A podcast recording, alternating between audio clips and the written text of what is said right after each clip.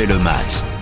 Salut, c'est Christophe Paco. Plaisir de vous retrouver. C'est comme nous, vous êtes des passionnés de ballon rond. Vous tombez bien dans ce podcast dont on fait le match. On va parler de la rentrée, du retour des professionnels à la maison, notamment des Marseillais avec un tout nouvel entraîneur, la sensation Sampaoli qui part du jour au lendemain, le divorce et l'arrivée du Croate Igor Tudor. Que va faire l'OM On en parle avec nos spécialistes dans ce podcast. On refait le match. On refait le match. Le podcast. avec le présentateur vedette des grandes soirées football sur Artel. Un petit peu en vacances en ce moment, c'est vrai, c'est Eric Silvestro. Salut Eric. Cherchez les vedettes, salut à tous. Voilà, bah, à côté de toi, une vedette qui t'accompagne euh, les vendredis, les samedis, les dimanches, c'est Baptiste Durieux. Salut Baptiste. Salut Christophe, salut tout le monde. Et puis il est l'incarnation même du, du supporterisme marseillais, on peut le dire. C'est. Cyprien Signy, on défait le match. Salut à tous J'ai enlevé mon tatouage, défait. je me suis fait enlever le tatouage. C'est vrai, tu as mis quoi On défait le monde à la place? Non, non, rien, ça coûte très cher. On se fait... Il y avait un truc sur RTL sur les gens qui se font enlever les tatouages. J'ai entendu ça, Voilà. ça coûte très très cher effectivement. Euh, T'as enlevé le tatouage Sampaoli déjà Cyprien? Ah bah ça oui, on n'avait pas le choix, ouais. C'est quelle surprise, dites donc. On l'avait pas vu venir, hein. Il a gardé la fou? coiffure. Là, j'ai gardé les cheveux, parce que j'ai pas le choix. Euh, non, c'est fou, oui, c'est fou. En même temps, il y avait des signes avant-coureurs. Et ce qui me plaît dans la gestion de Sampaoli, c'est que 15 jours, euh, ça faisait 15 jours qu'ils savaient, Longoria. Donc ils ont bossé tranquillement euh, pour essayer de trouver un remplaçant. Alors, après, je sais pas si c'est le bon, mais ça s'est pas fait dans le. D'habitude, à Marseille, quand il y a un entraîneur qui part, ça se fait avec des cyprès qui, qui, qui enflamment. Euh, voilà, un bordel pas possible. Là, ça s'est fait correctement. Proprement, et on a déjà un remplaçant en deux jours, c'est du jamais vu. Mais il part pour zéro Eric? Il part pour zéro. Il a la classe, hein, monsieur Longoria l'a souligné ouais. d'ailleurs. Il a dit l'ensemble du staff et Jorge Sampaoli n'étaient pas en accord avec notre politique euh, de recrutement. Il a eu l'élégance de s'en aller sans rien réclamer, pas un centime. Alors je rejoins Cyprien, hein, le côté euh, Marseille réagit en deux jours, ils ont déjà un entraîneur et tout. Évidemment que non, Euh, tout Bah s'est oui. fait en 15 Voilà. jours. Et Sampaoli d'ailleurs a aussi eu la classe sans doute de pas faire son, son clash Mmh. euh, 15 jours avant, il aurait pu. Il a laissé les dirigeants travailler pour que tout le monde y trouve son compte. Ça s'est fait sans heurts, sans cris, c'est vrai, pas à la Marseillaise. Euh, et donc, c'est- non mais c'est plutôt... Faut Non, mais je crois que ça a été géré quand euh, en fait il est parti avec Ribalta, le nouveau directeur du, du- du sportif.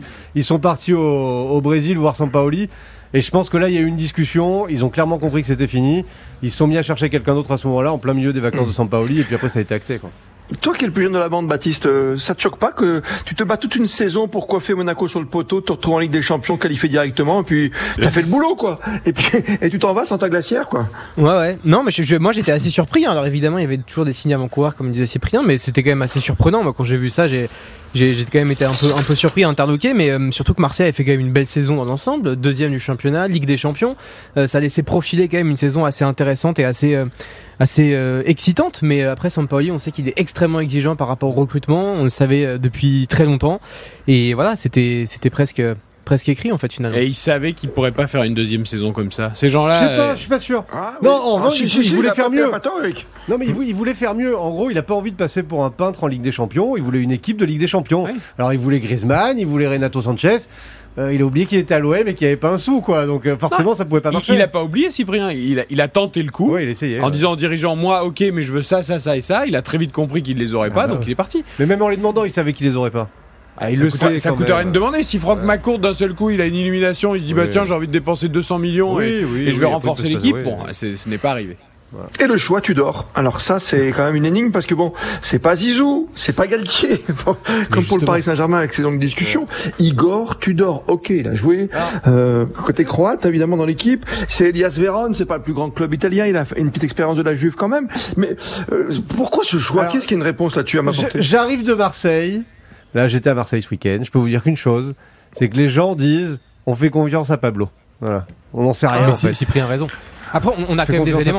Mais, mais voilà, d'ailleurs, tout, tout ce dossier Sampaoli, machin, etc., faut souligner le travail de Pablo Longoria qui anticipe toujours et qui est merveilleux. Moi, Igor Tudor, j'ai, j'ai- fran- alors, encore une fois, je, je vais te dire, et être très honnête, je me suis renseigné aujourd'hui parce que j'avais pas de référence sur lui. J'ai pas regardé les matchs de Las Véron comme à peu près 99% des gens Qui a souvent battu la Juve. qui a souvent battu la Juve. Ils ont battu tous les gros l'an dernier. Ouais, bah Exactement, et justement, ils ont battu les gros. Moi, j'ai remarqué un jeu avec. Alors, c'est un peu ce qu'on dit à chaque fois, mais la vérité, c'est que c'est le cas. Avec une pression de fou, une pression acharnée, un bloc super haut, beaucoup de, de pressing, euh, beaucoup d'interceptions, beaucoup de grattage de ballon. Il y avait un trio euh, offensif qui était extraordinaire. Un jeu hyper incisif, vraiment droit au but, sans mauvais jeu de mots.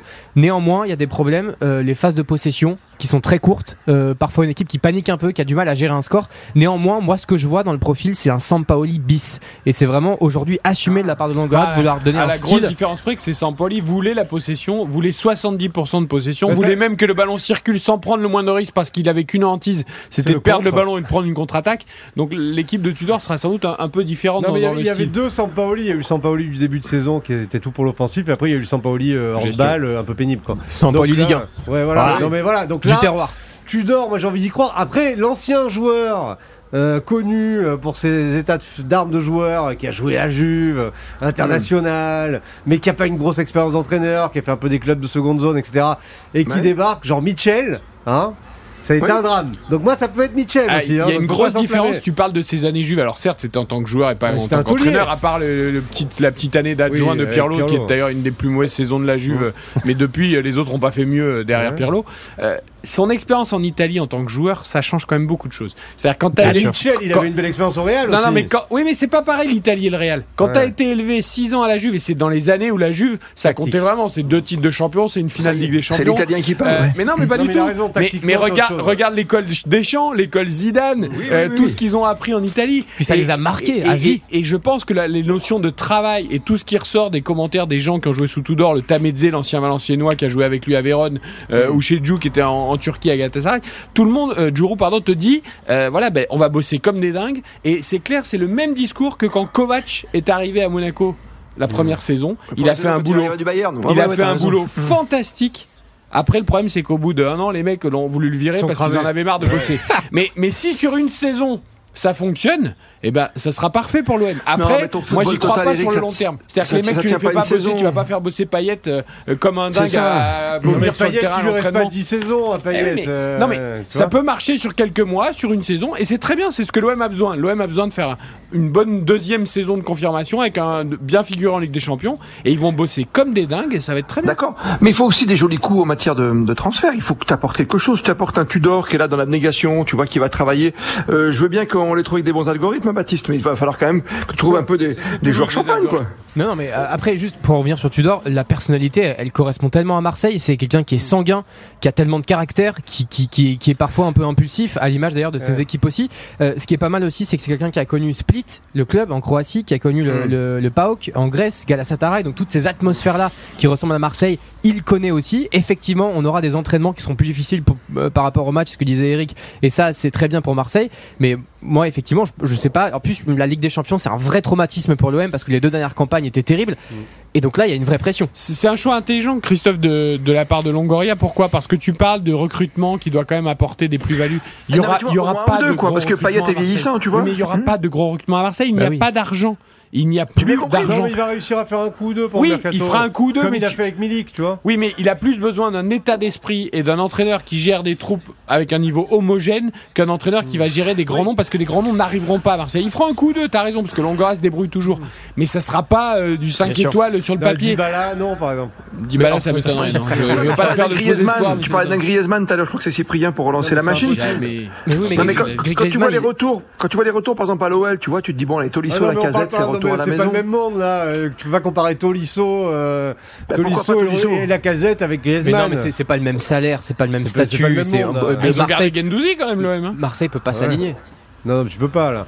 Je suis sûr que Tol- pas. Tolisso et la casette, tu peux les faire revenir, ça reste des salaires. euh, Mais En euh, France, Griezmann, il est au cœur du truc. c'est N'oubliez impossible. jamais que McCourt a demandé 60 millions de ventes et je pense qu'il n'y a même pas 60 millions de, de, de potentiels joueurs Ah, à si, vendre à si tu vends. Gendouzi, si tu vends Ah, euh, bah, oui. tes meilleurs, oui, mais D'accord, t'as mais plus d'équipe. Ouais. tu viens de le Non, mais signer, t'as plus donc tu le d'équipe. gardes. Ouais, bah oui, voilà, tu vas vendre quoi Kaleta Tsar, euh, Ah non, t'arriveras Radonjic, pas à 60 millions, t'a- T'arriveras jamais. jamais à 60 Jamais. millions. Donc il n'y a, il y a pas de valeur joueur à vendre.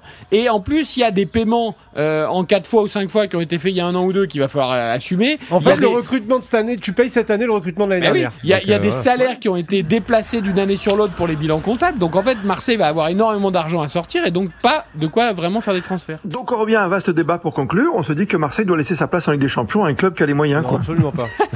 Alors ça, c'est dans vos rêves, mon cher Christophe. Non mais je parlais pas que de Monaco ni de Lyon, mais tu vois. Mais alors même, qui on- on de- Non mais c'est- bien sûr, Mais je pense à qui ces deux équipes. France a des moyens?